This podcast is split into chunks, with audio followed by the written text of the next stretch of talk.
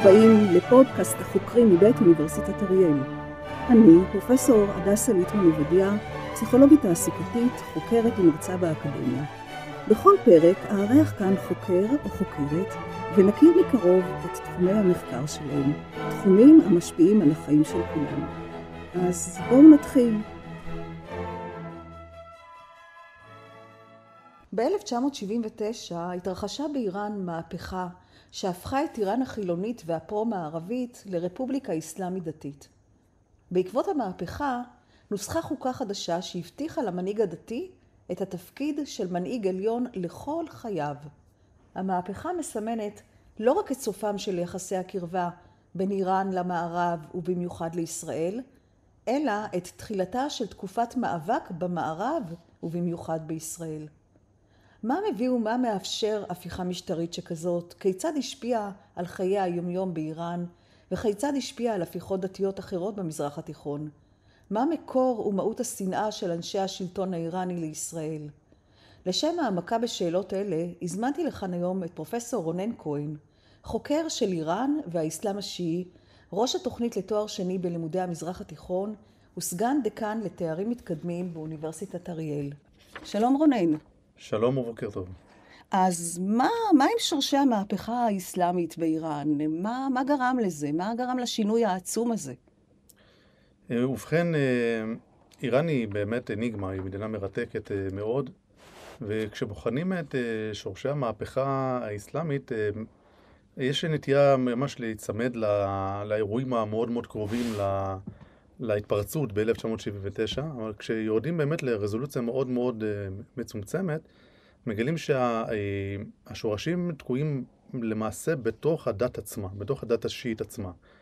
אה, באופן עקרוני, דת השיעית צמחה מתוך מאבק פנימי בתוך העולם האסלאם על, על ההובלה של עולם האסלאם. וכשהסונה ניצחה, השיעה נותרה בשוליים אה, הפריפריאליים של המזרח התיכון, וגם ברמת התודעה. דת אה, שאמורה להיות בשוליים, יש לה עדיין איזה טענת בכורה. רונן, רק שנייה, ו... אולי לטובת המאזינים, אולי תסביר את ההבדל בין השיעה לבין הסונים. אה, ובכן, כשמוחמד אה, הנביא נפטר בשנת 632, אה, לא היו סונים או שיעים, היו בעצם קבוצת מאמינים. למעשה המוסלמים קוראים לעצמם לא מוסלמים, קוראים לעצמם מאמינים. וכדי להבדיל בין מוסלמי שיעי לסוני, שואלים אם אתה מאמין או סוני או מאמין או שיעי, כדי לבדל בין הדברים. ובכל זאת, כשהוא, בטרם הוא נקבר, אה, עלה ויכוח מי, מי, מי יוצא מחוץ לאוהל ומוכתר כ, כמנהיג. חתנו, אה, עלי, אה, בא ואמר, אה, תראו, אני מהמתאסלמים הראשונים, ואני זה שאמור להוביל את הדרך, גם אני, אני בן בית, אני בן משפחה. אמרו לו, אה, אה, בגישה של מוחמד, אין, אין, אין, אין קרבה לא, לא מייצרת אה, יתרון. ולכן אנחנו ניתן את זה למי שבאמת הוא המנהיג, הוא אה, בעל בעמיו, הוא, הוא מוכתר, נקרא לזה, כ, כאדם שמוסכם. הוא היה רק כבן 29. הוא לא תחכה, מתישהו יגיע. יגיע. אה, עלי לא אהב את העניין הזה, ובעצם אה, לאט לאט הוא ומשפחתו התחילו להתבדל מתוך הקבוצה, עד כאשר בשנת 680, כאשר בנו, חוסיין, יצא כנגד המנהיג האומה היא יזיד, ולמעשה באותו אירוע, זה אירוע מכונן שנקרא טבח קרבלה, שנערך בקרבלה בעיראק. אה, מאותו אירוע למעשה שאותה משפחה כמעט והוכחדה, קבוצת המאמינים סביב אותה משפחה יצרה, התבדלה מתוך האסלאם וקראה לעצמה קבוצת המאמינים השיעים, או מבית עלי. ולמעשה אותה קבוצה היא, היא כל הזמן היוותה סוג של איזה חשש או אתגר לשלטון המרכזי כקבוצה שכל הזמן טוענת לשלטון. עכשיו, זה קבוצה שלמעשה כל הזמן רואה בחזון שלה שהיא זו שמובילה את עולם האסלאם, וזה מה שהיא אגב, זה יהיה הקו המנחה ב, בשיחה היום, שאנחנו נראה את זה היום, עד היום. זה ממשיך עד היום. עד היום, וזה חי ונושם עד היום. עכשיו, לגבי השורש... בעצם מוחמד לא העמיד לעצמו אה, אה, יורש, אה, מנהיג שיבוא אחריו. השיעים טוענים שכן, הסונים טוענים שלא. זאת אומרת, יש באמת ויכוח ביניהם במובן של אה, האם באמת מוחמד כן הצהיר על מועמד אה, מטעמו, זאת אומרת, את עלי, חתנו, אה, והסונים טוענים שמעולם זה לא היה. הוא באמת לא, לא תכנן למות בגיל מאוד מאוד צעיר, והשאלת ההנהגה היא עדיין לא עמדה לדיון. מה שגם, מוחמד ניהל את הקהילה יחד עם שורה, המועצה. ולכן מבחינתם המועצה ומישהו, מי שנקרא ראשון בין שווים, אמור לנהל. עלי לצערו היה צעיר מדי בשביל להיות מה שנקרא בעולם המזרח תיכוני הקדום באזור של ערב הסעודית של היום. המנהיג הוא שייח, הוא, הוא אדם מבוגר, הוא זה שנקרא לזה, הוא זה שמוביל את הקהילה. והוא, עם כל הקרבה לנביא מוחמד, עדיין נתפס כדמות, איך אומרים, צעירה בימים, עדיין לא צברה את הניסיון הפיקודי, המנהיגותי, הדתי, כדי להוביל את הקהילה. אז שם מישהו... השורשים בעצם של הפיצול שם זה השורשים, שזה הנבט עדיין. הנבט. הפיצול עצמו ימשיך, ב... יהיה בשנת 680, אחרי 50 שנה. והוא ככל זה, זה כמו שני קווים כאלה שצמודים אחד לשני, שככל שעובר הזמן הם מתפצלים אחד מהשני. פחות מקבילים. פחות מקבילים. ו, ולמעשה כשאנחנו מגיעים אה, לאיראן עצמה, איראן אה, היא, היא מדינה פרסית, היא לא מדינה ערבית. היא נכבשת ב, בעשור הראשון אה, על ידי הכובש הג'יהאדיסטי הערבי שיוצא מגבולות ערב הסעודית של היום, אז קראו לזה חיג'אז, ובעצם אה, אה, דוחק, ב... הוא עולה צפונה ודוחק את הביזנטים, הנוצרים, לכיוון טורקיה, אבל כן מפיל את השלטון הפרסי בצורה גורפת. זה שלטון שהחזיק כמעט 300 שנה והוא מפיל אותו בשבע שנים. עכשיו, השטח הפרסי אה, הופך להיות אה, בעצם, אה, נקרא לזה סוני. ורק אה, ב-1501 השליט המקומי, אה, שאה אסמאעיל, ממיר את דתו לשיעה. עכשיו, ההמרה הייתה למעשה הרצון להתבדל כפרסים מהערבים, אבל לא רק ברמה של אתניות, אנחנו פרסים, אתם ערבים, אלא גם ברמה הדתית. אנחנו רוצים בידול נוסף, שאנחנו לוקחים בעצם את השיעה כדת, ואז לצורך העניין אנחנו גם מתבדלים ממכם גם בצד הדתי. ואז אותה יחידה הגיאוגרפית שנקראת היום, שנקראת היום איראן, הייתה קרואה פרס, מ-1501 למעשה אנשי הדת עזרו לשלטון להקים את השלטון, שפחות או יותר החזיק מעמד עד 1979. אנשי עכשיו, הדת. אנשי הדת אה, אה, אה, עזרו לו להקים, אבל ככל שעבר הזמן הם התנתקו. הם לא היו חלק מהשלטון. נכון, התנתקו. הייתה הפרדה בין השלטון לדת. נכון, מתוך עניין עקרוני, דתי, ש... לא יכול, כל שלטון שאינו שלטון של האימאם הנעלם, או השלטון של המשפחת האימאמים, הוא שלטון לא לגיטימי, ולכן אנשי הדת ראו את עצמם כסגני אימאם. הם יכולים רק להיות בתפקידים מייעצים לשלטון, ולא תפקידים פוליטיים.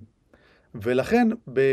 כשאנחנו מדברים על אה, שורשי המהפכה האסלאמית, אנחנו מגלים ככל שאנשי הדת מרגישים שהשלטון החילוני של השם מרחיק אותם מה... מהפוליטיקה, פחות מתייעץ איתם, סוגר עליהם את בתי הדין השרעיים, קובע קוד לבוש אה, חילוני, ולמעשה בעצם מבטל את לוח השנה ההיג'רי, האסלאמי, הוא בעצם בא ואומר, אנחנו יוצאים בצורה גורפת כנגד הדת, וברגע שאנשי הדת הבינו שהם מאבדים את האחיזה ברמת הייעוץ לפוליטיקה, מה שהיה עד, פחות או יותר, עד 1963, שזו תקופה לא, לא מבוטלת מ-1501, ולכן אה, חומייני בא כדמות אה, דתית ואומרת, אה, סליחה, אנחנו חייבים לשמר את העיקרון שאנשי הדת, או אנשי הדת הבכירים, מייעצים לשלטון. זאת אומרת, כי בסופו של דבר מי ששולט על העם בצורה הכי פרקטית הם אנשי הדת.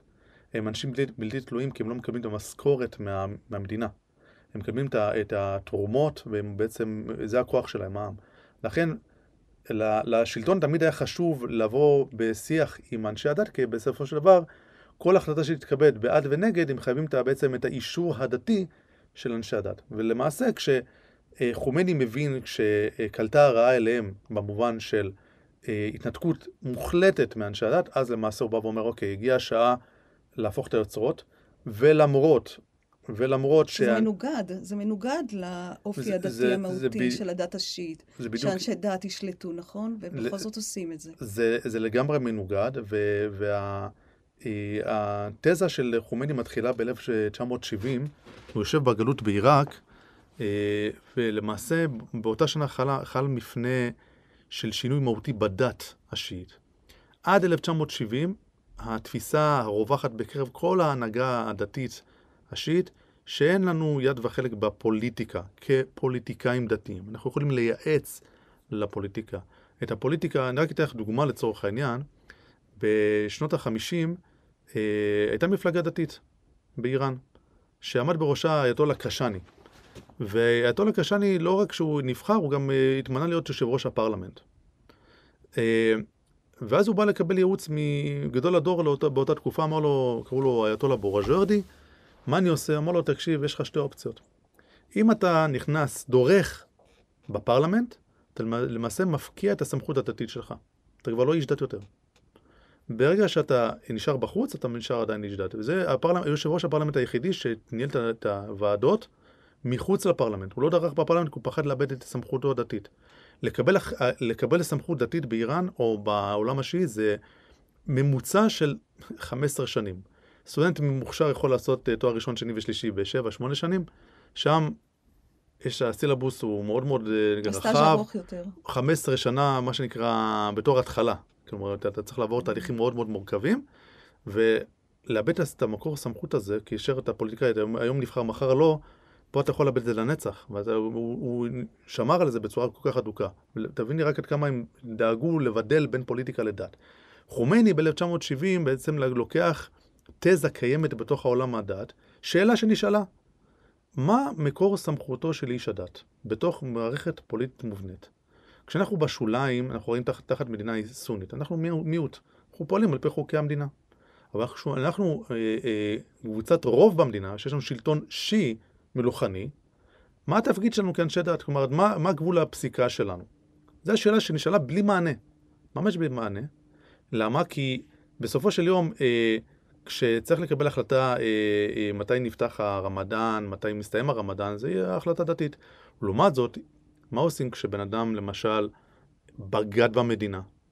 מי שופט אותו? האם אנשי הדת שופטים אותו? כי אומרים, אוקיי, הוא פגע בכולנו ולכן צריך לפגוע, או שזה מאחריות, ה, אה, באחריות המנהיג.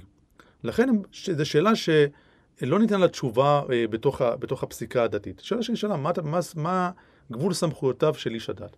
חומני בא ואמר את הדבר הבא, יש את המושג בעולם היהודי, עת לעשות להשם, הפרו תורתך. זאת אומרת, אה, כדי להציל את הדת, לפעמים צריך לעשות משהו כנגד הדת. והוא בא ואמר את הדבר הבא, באופן עקרוני מלוכה בעולם האסלאם זה דבר פסול. לא קיים. צריך לזה כנגד המלוכה. דבר נוסף, כרגע, כל, כל דקה שעוברת ואנחנו לא מפילים את השעה, הדת השיעית מתרחקת מאיתנו. עכשיו, יש לזה אמירה מאוד מאוד חשובה שמלווה אותנו עד היום.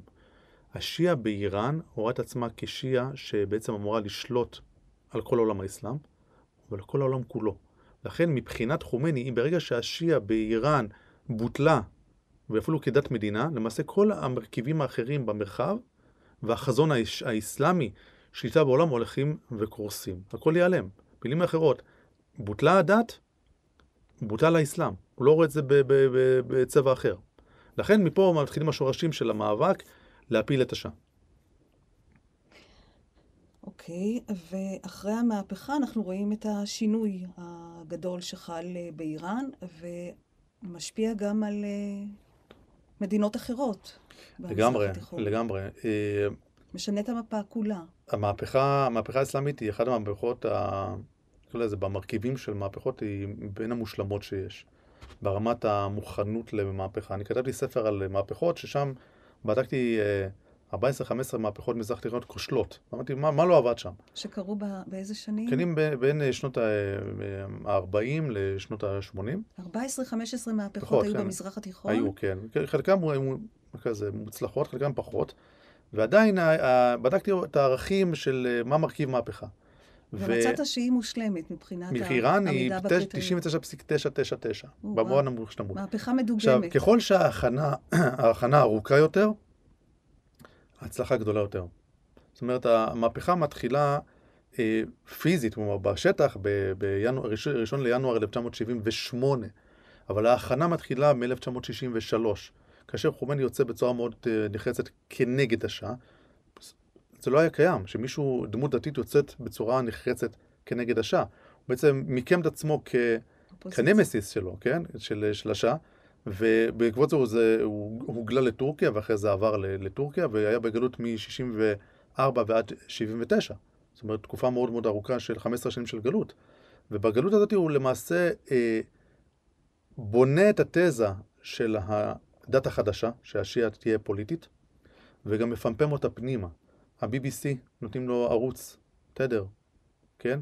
מהפכת הקלטות, עוד לפני אה, אותו אה, הרב אצלנו פה, שהכיל קלטות ודיסקים, כן. אז אה, היו אה, לא מעט אנשי, אה, אה, אנשי בזאר, עשירים, שמימנו קלטות והיו מגיעים ל, לאיראן ומבריחים את זה בגבולות ומפזרים את זה בבתים.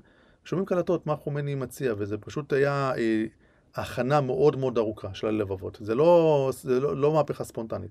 אנשים כבר ידעו, ידעו לקראת מה הם הולכים. אולם, נקודה מאוד מאוד חשובה לזכור, כל הנושא הזה של להפיל את השאה באיראן, הפילו שאה. גם הפוליטיקה של ה- השאה הפעלבי האחרון, הוא בעצמו, האבא שלו, הוא בעצמו הפיל את, השלטון הקודם, הקג'ארי. כלומר, זה לא איזו מציאות שהיא חדשה באיראן. מה שחדש זה שאנ- שאנשי הדת כל הזמן סייעו בהובלת ההמונים, ואחרי שהמטרה הושגה, הם חזרו חזרה למסגדים. עכשיו הם המובילים, הם... לא רק שהם מובילים, הם, אה, הייתה ציפייה שהם יחזרו חזרה למסגדים. טוב, בואו ניתן ליתר עשיתם המתנועות. את שלכם, תחזרו. כן, עשיתם את זה ב-1905, עשיתם את זה ב-1953, עשיתם את זה, עשיתם את זה לאורך כל הדרך. אבל ב-79 זה שונה. 79 פתאום אנשי הדת אומרים, אנחנו נשארים. ויתר התנועות המהפכניות האחרות שהן חצי דתיות וחלקן חילוניות, די לא היו מוכנות לא- לאירוע הזה, שפתאום הם רגילים שאנשי הדת אה, חוזרים לענייניהם, ואנחנו נוביל את ענייני המדינה. כמה העם תמך, תומך, אה, נמצא מאחורי המנהיגות הדתית הזאת? 99 אחוז. באמת? 99 אחוז מהמנהיג... תמיכה? אני מדבר על המהפכה האסלאמית, בערב כן. המהפכה האסלאמית. כן. זו תנועה גורפת שצריך להבין שהתדמית שהשאה ביקש לייצר לאיראן דרך המדיה, זאת אומרת דרך העיתונות, דרך הרדיו, דרך הטלוויזיה וה, והקולנוע, היא תדמית שייצגה אליטות מאוד מאוד, אה, נקרא לזה. איך אומרים, קרובות ו... אה, ופריבילגיות בשפה של היום. זה הכלכלנים, כלומר התעשיות, זה אנשי הצבא, שהם למעשה אימצו גם את המודל שלו לאיראן מודרנית חילונית. ודרכם הוא ניסה, דרכם, דרך זה שהם הורידו את הכיסוי ראש, זה שהם התלבשו באופן מודרני, זה שהם נסעו ברכבים חדשים או בבתים אה, גדולים ומפונפנים.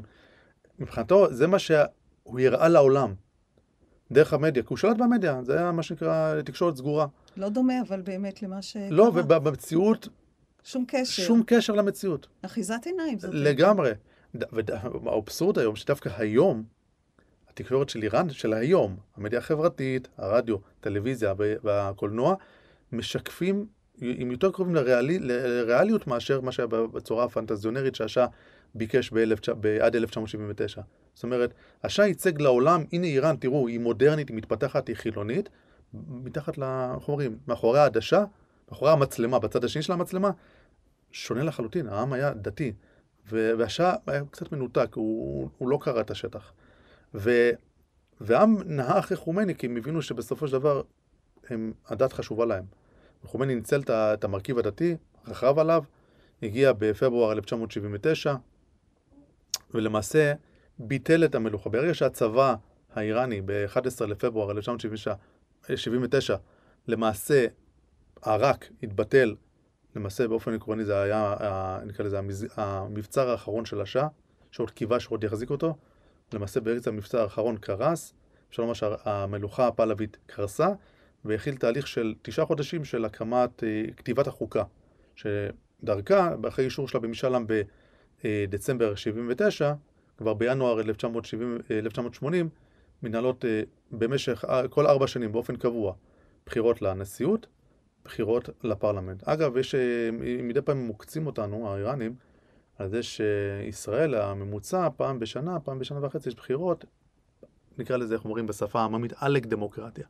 אנחנו, by the book, מלחמת איראן, עיראק שמונה שנים. בחירות היו כל ארבע שנים בדיוק, לנשיאות ולפרלמנט. אז מה קורה היום? יש תמיכה של העם היום ב... תראי, אני, אני ניסחתי איזה משפט כזה שפחות או יותר די משקף את, ה, את המציאות בתקופת השעה ולמה שקורה היום. ככל שהמשטר חילוני, העם דתי.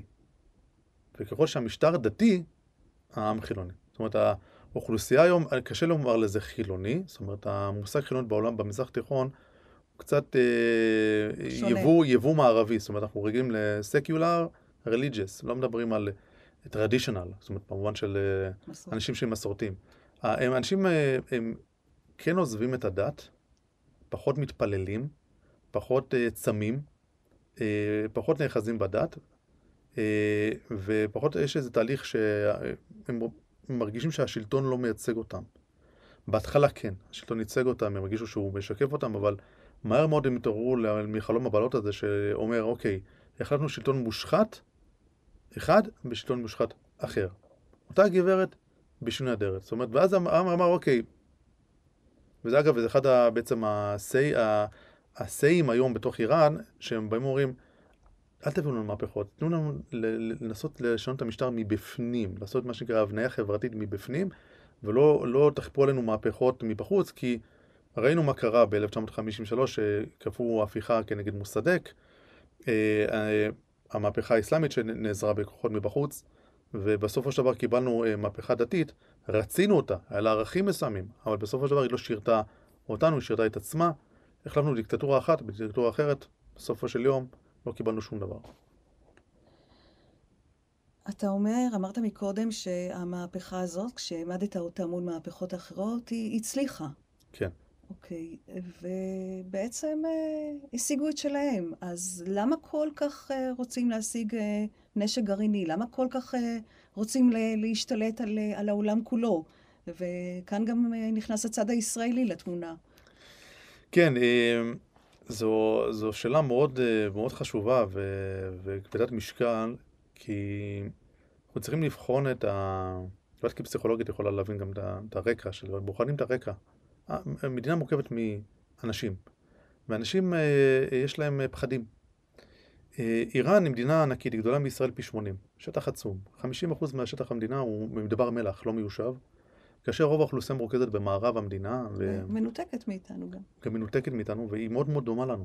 אנחנו לא ערבים, אנחנו לא סונים, כן? אנחנו מוקפים ערבים. אתה אומר שהשנאה נובעת מדמיון? רגע, רגע, אפשר לומר, אה, קראתי איזה מאמר בפסיכולוגיה, שהורה יותר אה, מתעמת עם הבן שהכי דומה לו, או הבת. קוראים לו, קוראים לו באופי. כי הוא רואה את עצמו פה, הוא רוצה, רוצה לתקן את עצמו דרך הילד. ואיראן וישראל מאוד דומות אחת לשנייה. הן רואות את עצמן כמדינות, אה, נקרא לזה, מתפתחות, חכמות, מבריקות, ברמת החומר האנושי. מדינה שתקפו אותה, ישראל תקפו, כן, חמש צבאות ערב תקפו.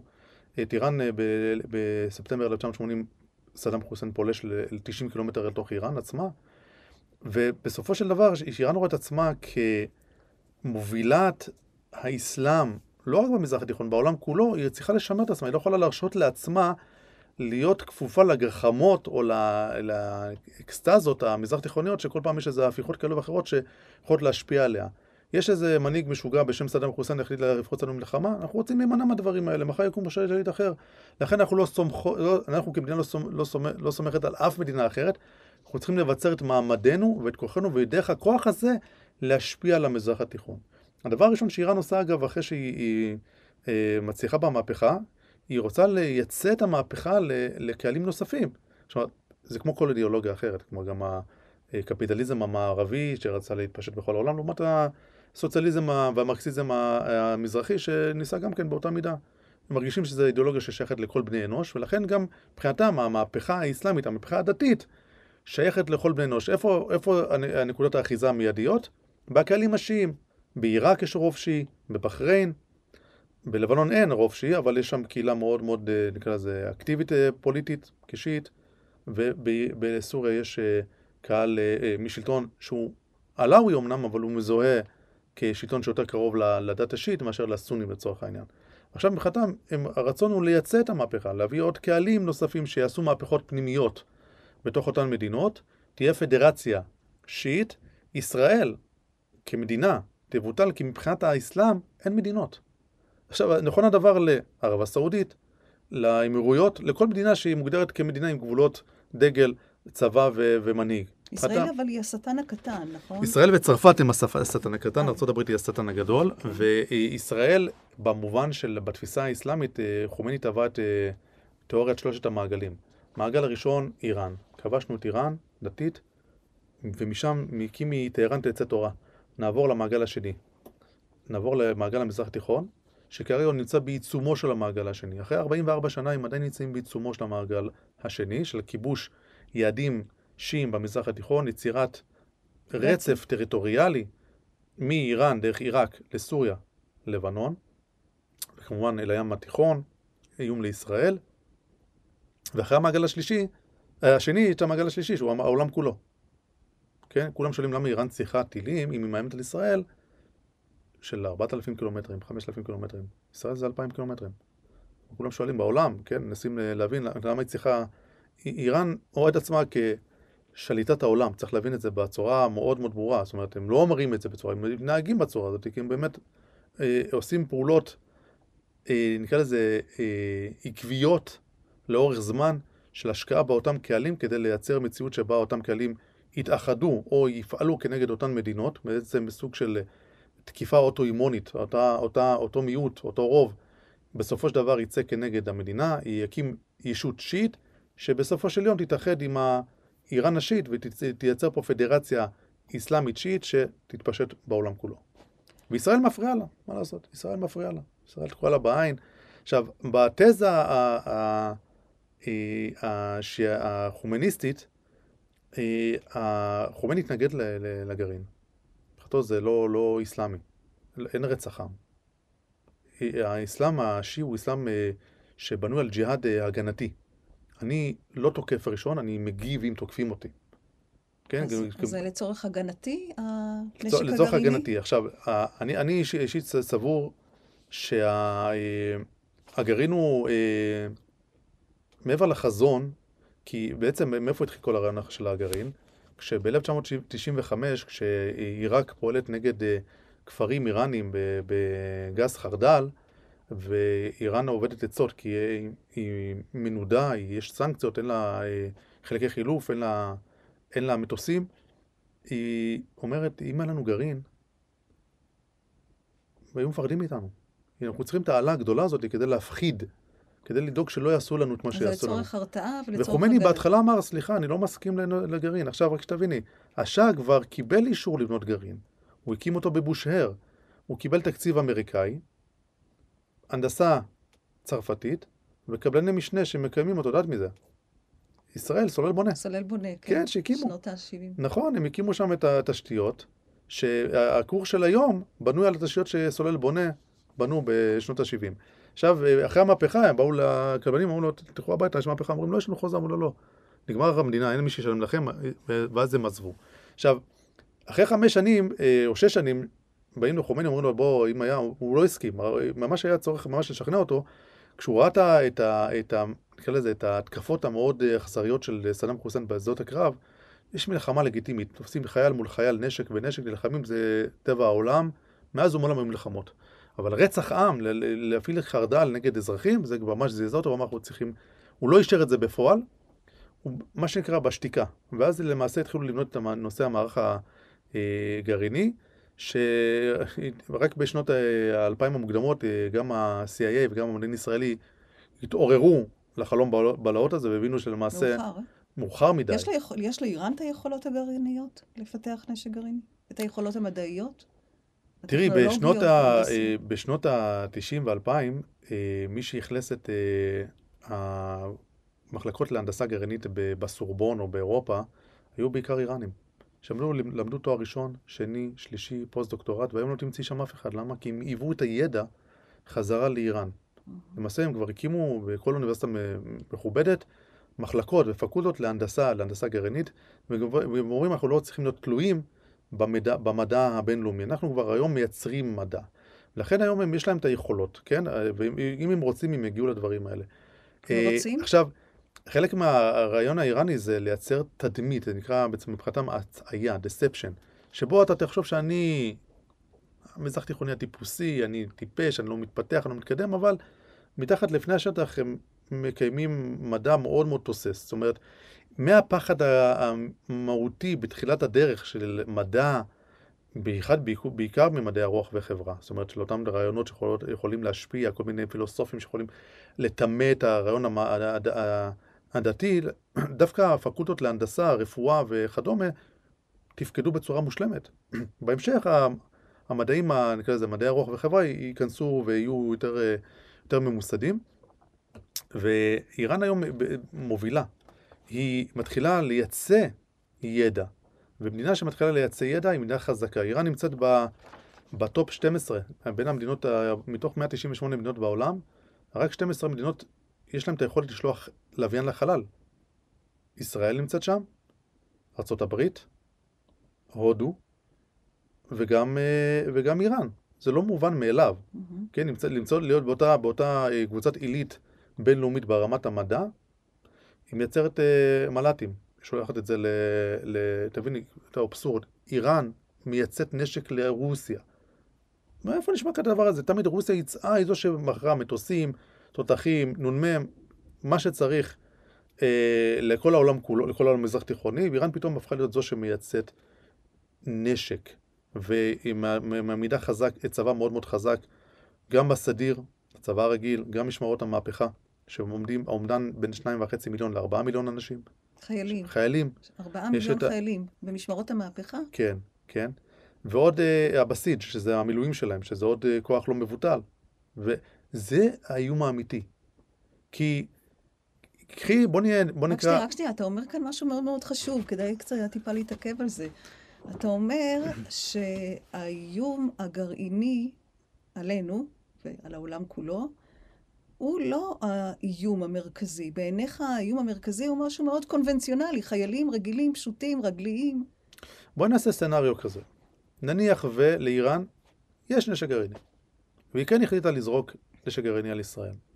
כל המומחים מדברים על זה שגם אם היא זורקת על חיפה ועל תל אביב ועל ירושלים, ימותו בממוצע בכל טיל כזה 80 אלף אנשים. אנחנו עשרה מיליון תושבים, לא איום קיומי.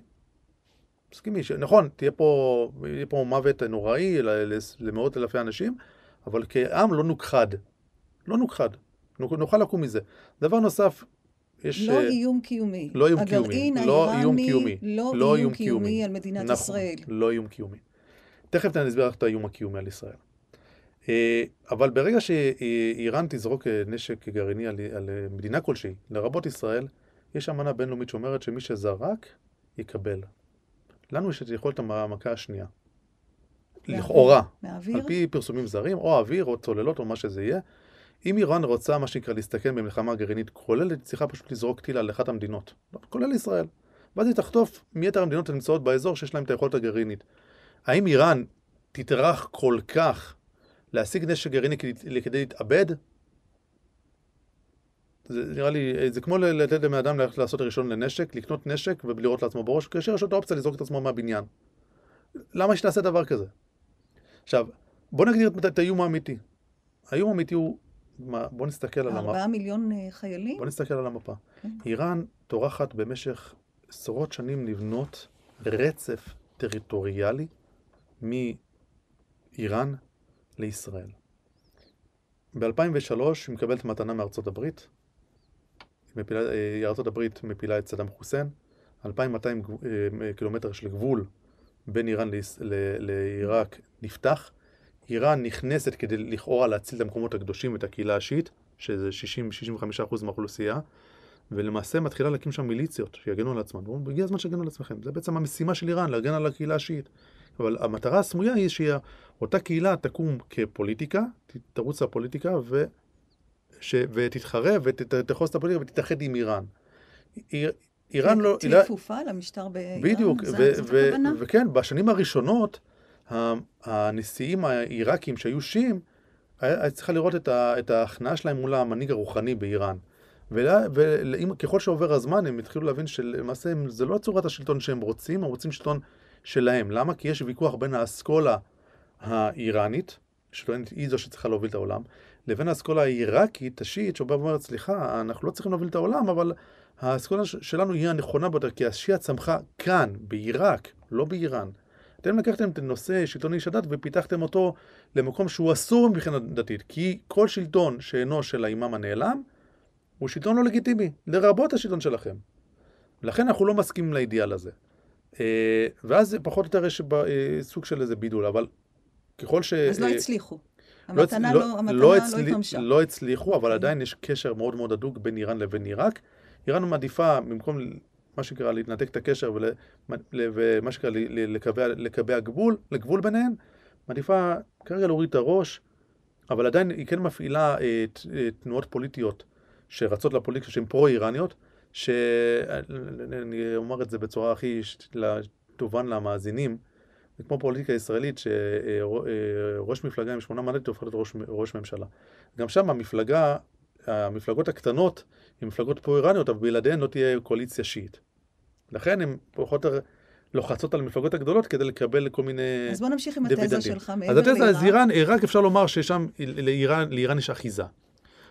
סוריה, שאיר, ב, ב, ב, כאשר, ש, כאשר דאעש פולשים לתוך סוריה ומאיימים על הס- הסורי, איראן נזעקת לטובת אה, סוריה ומקבלת אישור מארצות הברית להיכנס ולהילחם בדאעש. היא קיבלה אישור להיכנס לסוריה, ומאז היא שם. אז, אז השטן לא כל כך כזה גדול. כן, נכנסת, נכנסת לתוך, לתוך, אה, לתוך אה, סוריה, ושם היא אה, למעשה פועלת בצורה מאוד מאוד חכמה. כתבתי לזה מאמר שהתפרסם בשנה שעברה. ספר לנו קצת על המאמר. המאמר והמחקר. מדבר בעצם על התהליך הקולוניזציה שאיראן עושה בתוך סוריה עצמה. תראי, יש שתי אופציות ל- לייצר אה, או, אה, אהדה. אני יכול לשכנע אותך, זה נקרא בעגה המקצועית דעווה, או נקרא תעמולה דתית, שבה אני אומר לך, תקשיבי, בואי, תעבורי לצד שלנו, יש לנו הרבה יתרונות. אה, ולשכנע את המוח של אותם אנשים כמסה, זה, זה, תפקיד, זה לוקח המון המון זמן. ואני צריך אה, לתת לך מתנה ולתת לך אה, אה, כל מיני הטבות כדי שתביני כמה חשוב שתהיי בצד שלי. איראן הבינה שאין לה זמן לזה, כלומר יש לה סבלנות אבל היא, רוצ, היא לומדת מתוך טעויות שהיא עשתה במקומות אחרים. היא ניסתה לעשות את הדאווה בעיראק, לא עבד כמו שצריך, בואו נעבור לשלב הבא. בעקבות מלחמת האזרחים בסוריה, יש הערכות שבין 4 ל-8 מיליון סורים סונים עוזבים את גבולות המדינה לירדן, לטורקיה, חלקם ליוון. ארבעה עד שמונה מיליון מיליון, סונים כן, כן. עוזבים. כלומר, כן. המדינה הופכת מתוך מדינה יותר- של 25 מיליון תושבים. יותר שיעית. לא, לא, לא הפכה, כרגע יש ואקום של, של, אוכלו- של שכ- ש- שכונות שלמות, אה, אה, פריפריות שלמות ש, של, אה, של כפר, כפרים נטושים. שנטושים. ואיראן באה ואומרת את הדבר... מיישבת בהם. רגע, היא דבר ראשון לא עושה שום דבר בכוח, היא קונה. קונה את הבניין, מביאה קבלנים. שקונים את הבניינים, רכוש, חוזה. הכל כדת וכדין. מביאה שיעים מאפגניסטן, מפקיסטן, אפילו מהודו, וכמובן מאיראן, ומאכלסת אותם בתוך אותם, אותם אה, אה, מושבות, מקימה להם גני ילדים, בתי ספר, מסגדים, רילוקיישן. מקומות, ממש ככה. עכשיו האוכלוסייה הזאת זו אוכלוסייה אזרחית. ישראל לא תרים מטוס ותחסל כפר או אה, בניין שיעי, כן, אזרחי. אז זה הגנה אנושית, זה מה זה שבעצם- הגנה אנושית, רצף טריטוריאלי. אותם אנשים אה, הכסף? מקבלים אזרחות סורית. מאיפה הכסף של איראן?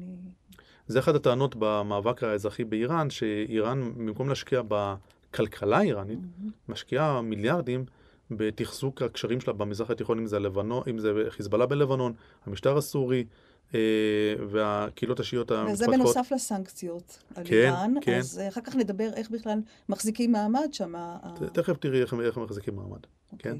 נשמע. אה, ולצורך העניין, אותן שכונות מאוכלסות, תוך דור ייוולדו שם ילדים שילכו, ילמדו את הערבית, בעוד דור וחצי יתגייסו לצבא, ויהיו צבא שיעי שיוצר רצף טריטוריאלי בין לבנון, שתוחזק, כבר אפשר לומר לי שהפוליטיקה ב- בלבנון מוחזקת על ידי חיזבאללה, שהם שיעים, ולא לא רחוק היום שחיזבאללה ישתלט לגמרי על, על לבנון, נאמנים לאיראן. לגמרי, אוקיי. לגמרי. בעל המאה הוא בעל הדעה. בסופו של יום מי שמממן אותם זה, זו, זו איראן. רצף טר- טריטוריאלי לסוריה, עיראק. על כמה אנשים מדובר בסוריה? סדר גודל? מדובר כרגע בעשרות אלפים שהפכו להיות מאות אלפים. ו... יהפכו בעתיד, כן, יהפכו. כן, כן. כן. וכרגע אין, אין שם איזה שום, שום כוח שגורם להם לצאת החוצה. כרגע הם מקבלים סבסוד, מקימים להם שכונות, מקימים להם מפעלים, מקימים להם הכל. הכל מתוך החזון שבסופו של דבר אותה קהילה תחזק את המשטר הסורי העלאווי, שהוא מוכר כשיעי, ובסופו של יום, אם ייצרו את הרצף הטריטוריאלי, ילכו לצבא, יהיו חיילים נאמנים. עכשיו, תקחי, תזה תקחי, שלך, רונן, רונן, זאת תזה שלך, או שזאת תזה מקובלת בקרב עמיתיך תזה? זה תזה, תזה שלי שמגובה במחקרים. זאת אומרת, במובן שבו את אה, לבנון לא צריך להוכיח שם את חיזבאללה. מה שקורה בסוריה זה מאמר שפרסמתי. עכשיו, ב-2004 אה, עבדאללה אה, השני, מלך ירדן, בא ואומר, דיבר על השר השיעי. הוא מדבר על 2004, לפני כמעט 20 שנה.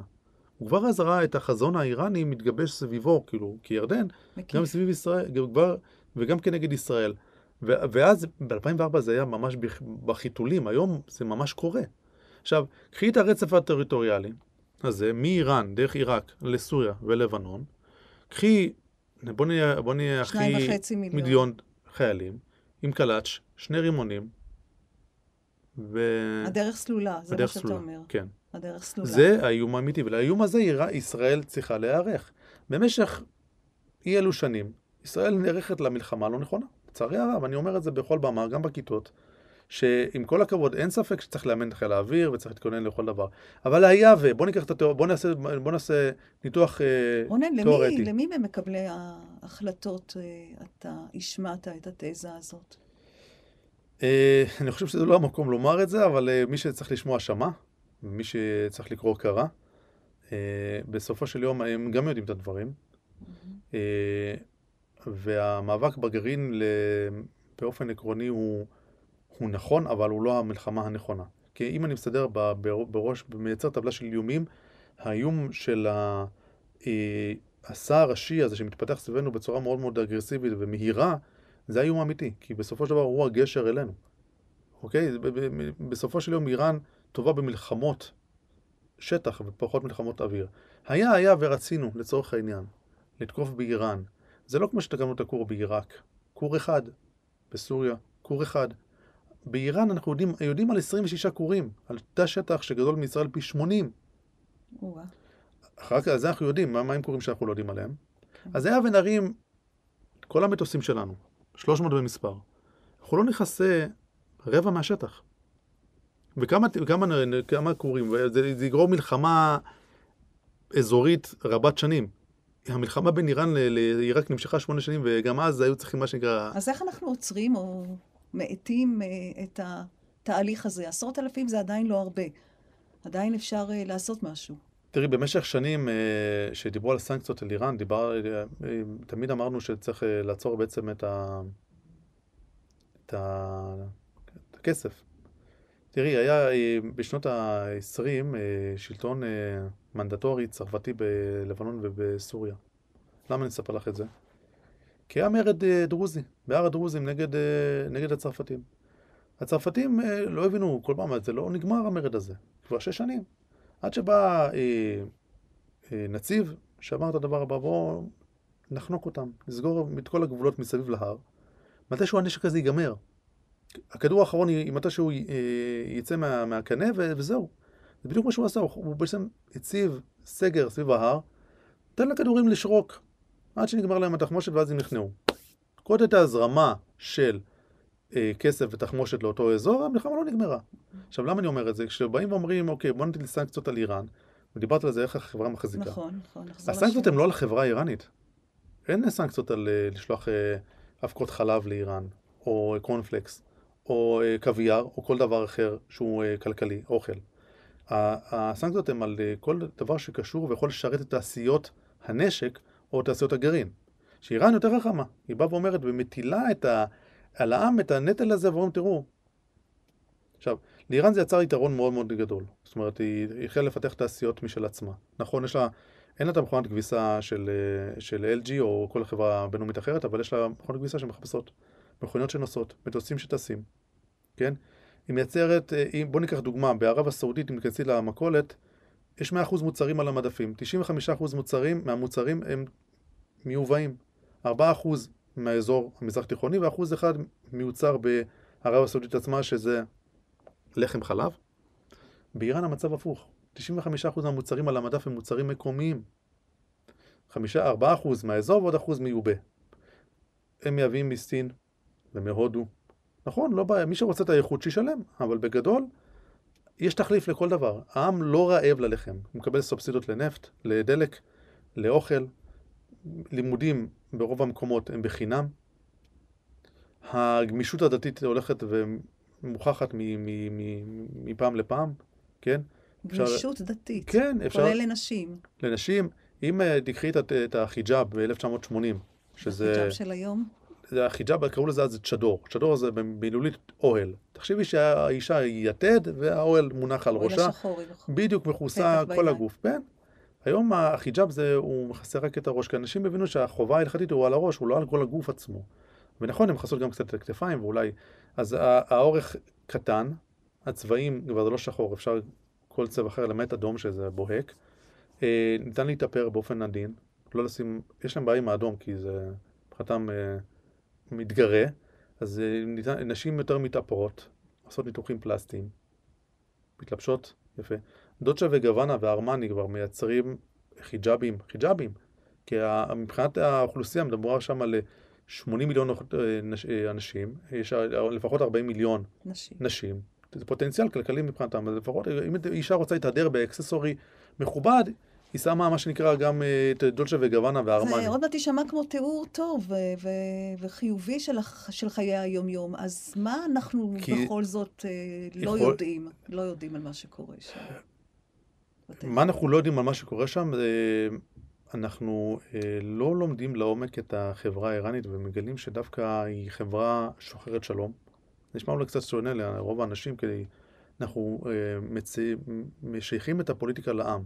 העם מרגיש שהוא מנותק מהפוליטיקה, ומצד שני, נקודה מאוד מאוד חשובה, מנצל בכל דרך את הפוטנציאל שניתן להשיג מה, מה, מהעם.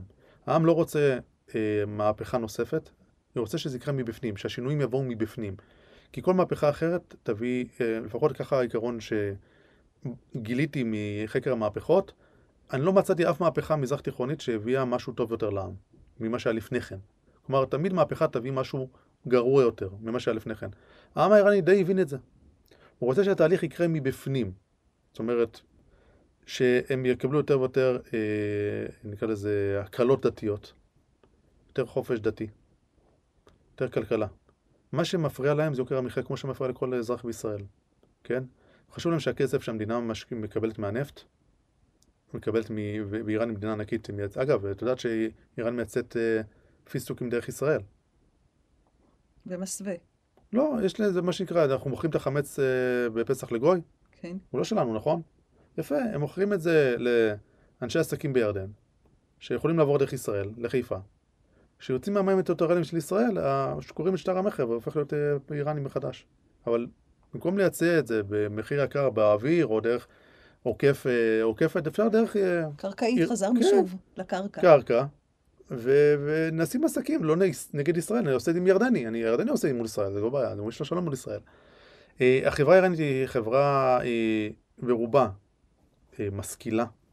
יותר ויותר נשים באופן יחסי למזרח התיכון ואפילו למדינות מערביות זוכות, נקרא לזה שגשוג, הרבה יותר מכל, ממה שהיה בתקופת השאה.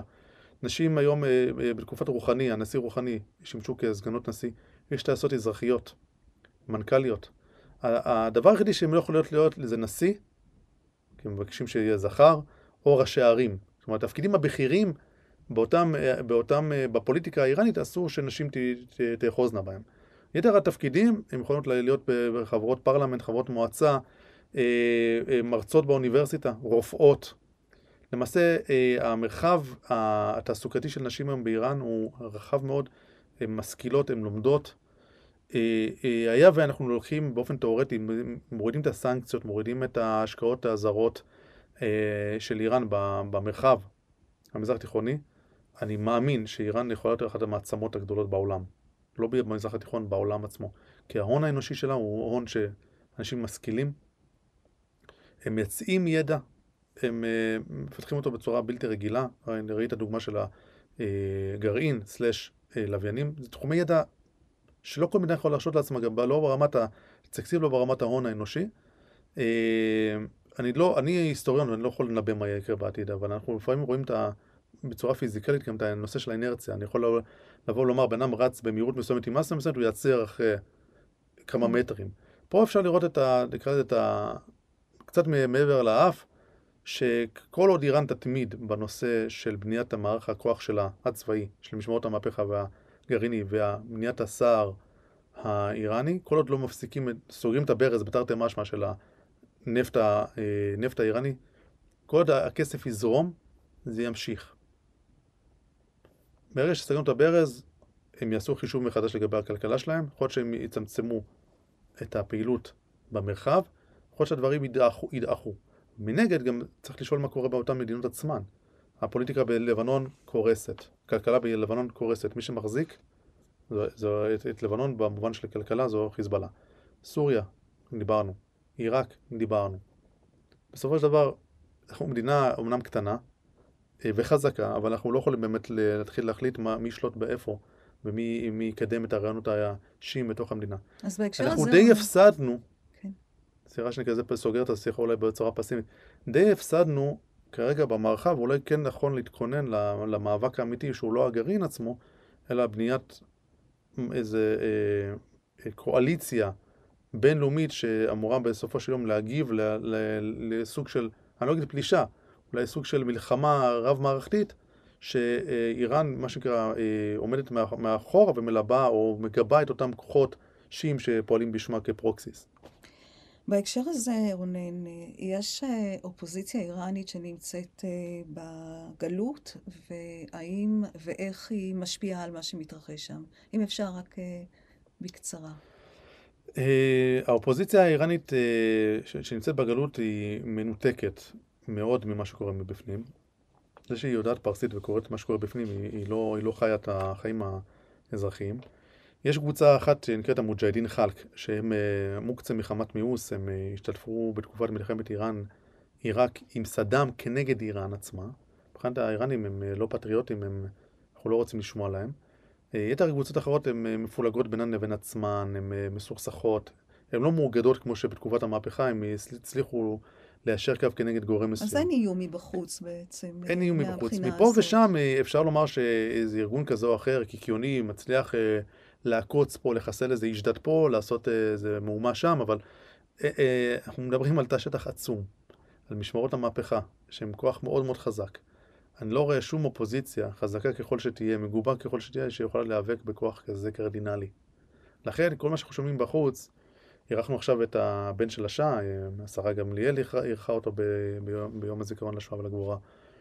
אה, אין לזה שום משמעות, תכלס, כן? אם אני באיראן נמצא, אני כאילו מגחך מה. מה, איזה כוח יש לכם? כן, אתם לא מעמידים איזה צבא מחוץ לגבול שלנו שבאמת מאיימים עליהם. לכן גם אם אתם עושים איזה סוג של איזה לובי בינלאומי כנגדנו במקומות כאלה ואחרים, זה, זה, זה לא, לא משמעותי כל כך. אני רוצה לסיום לשאול אותך שאלה נוספת ואחר כך שאלה טיפה אישית. אה, מהמחקרים שאת, שאתה עושה, ואתה עושה הרבה מאוד אה, מחקרים על אה, איראן והמזרח התיכון, אסלאם, השיעים, משהו שהפתיע אותך. משהו שלא ציפית ו... וגילית. במחקר עצמו או בתוך מחקר במחקר, עצמו? במחקר, זה יכול להיות אמפירי, מחקר... אה, אה בתחילת הדרך למדתי משהו אה, שליווה אותי לאורך כל הדרך. כשכתבתי את הדוקטורט על המוג'הדין חלק, זה היה בשנת 2000, עוד לפני שהסיפור האיראני עלה. אבל איראן הייתה ברקע כמדינה שעוינת את ישראל, ואמרתי לעצמי כחוקר צעיר, ממש רך בימים, שאני רוצה להוציא את, כאילו, הסובייקטיביזם מאוד אה, שיחק אצלי תפקיד, שאני רוצה שהתוצאה תהיה ש... שהמוג'הדין יהיו אה, הרבה יותר טובים ב, מול, מול איראן. כלומר, לייצר את המושג טוב מול רע. באמצע המחקר הגעתי, קיבלתי סטירת לחי מחקרית שגיליתי שהמוג'הדין יותר גרועים מהמשטר עצמו.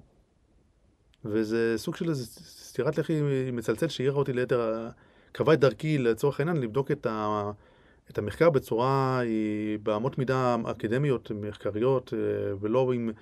אתה בא עם סובייקטיבים, אתה בא עם סקרנות, אתה בא עם איזה משהו מסוים, אבל אתה לא יכול שזה ישפיע עליך ויוביל לך את הדרך. לבוא, לבוא וזה, עם פתיחות מחשבתית. לבוא עם פתיחות מחשבתית, וגם אם התוצר בסופו של דבר מנוגד להנחות שהנחת בהתחלה, אז, אז זה מה שקובע, התוצר הוא קובע, זה לא ההנחות שלך. אגב, זה ככה, זאת, מה שתיארת כרגע זה ממש אה, הגדרה של חוזקה שנקראת... אה, חשיבה אה, ביקורתית. בחשיבה ביקורתית אתה לא בא עם אה, עמדה מסוימת כלפי הדברים האלה, אתה בא עם איזושהי פתיחות חשיבתית, והעובדות אה, מעצבות את, ה, את התפיסה שלך, גם אם זה מנוגד לאינטואיציה, לרצון, לצורך ולחשיבה הקודמת שלך. אני שמח שזה קרה לי ממש בתחילת הדרך, שאז זה באמת מבחינתי עיצב לי את תפיסת העולם המדעית, ואז עם זה בעצם, איך אומרים, התחלתי לחקור את איראן, ו... לא תמיד הארגון שחקרתי יצא טוב ב... בסטטיסטיקה. הוא, מה לעשות, הוא גם, הוא גם לא בסדר.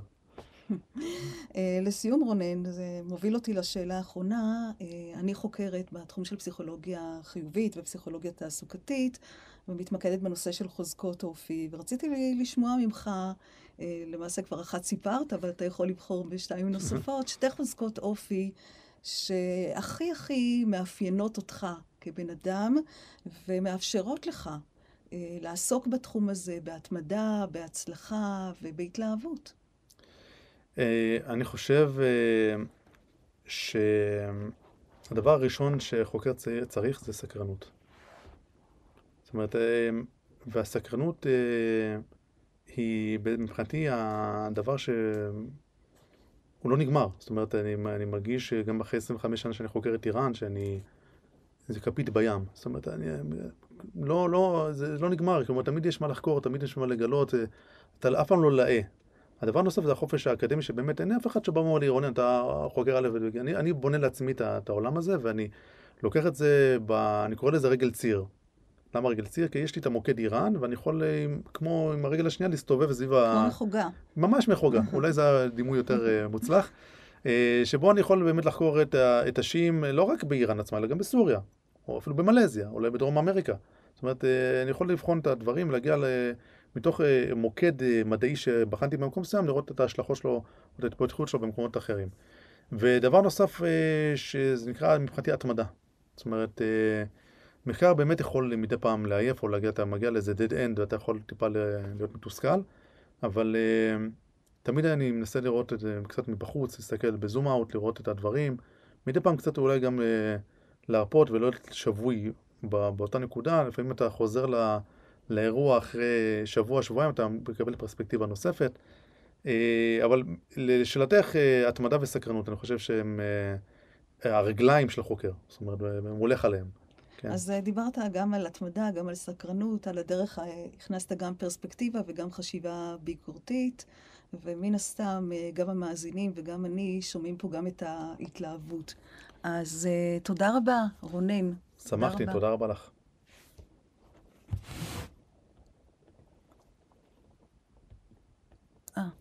שכחתי שזה לא.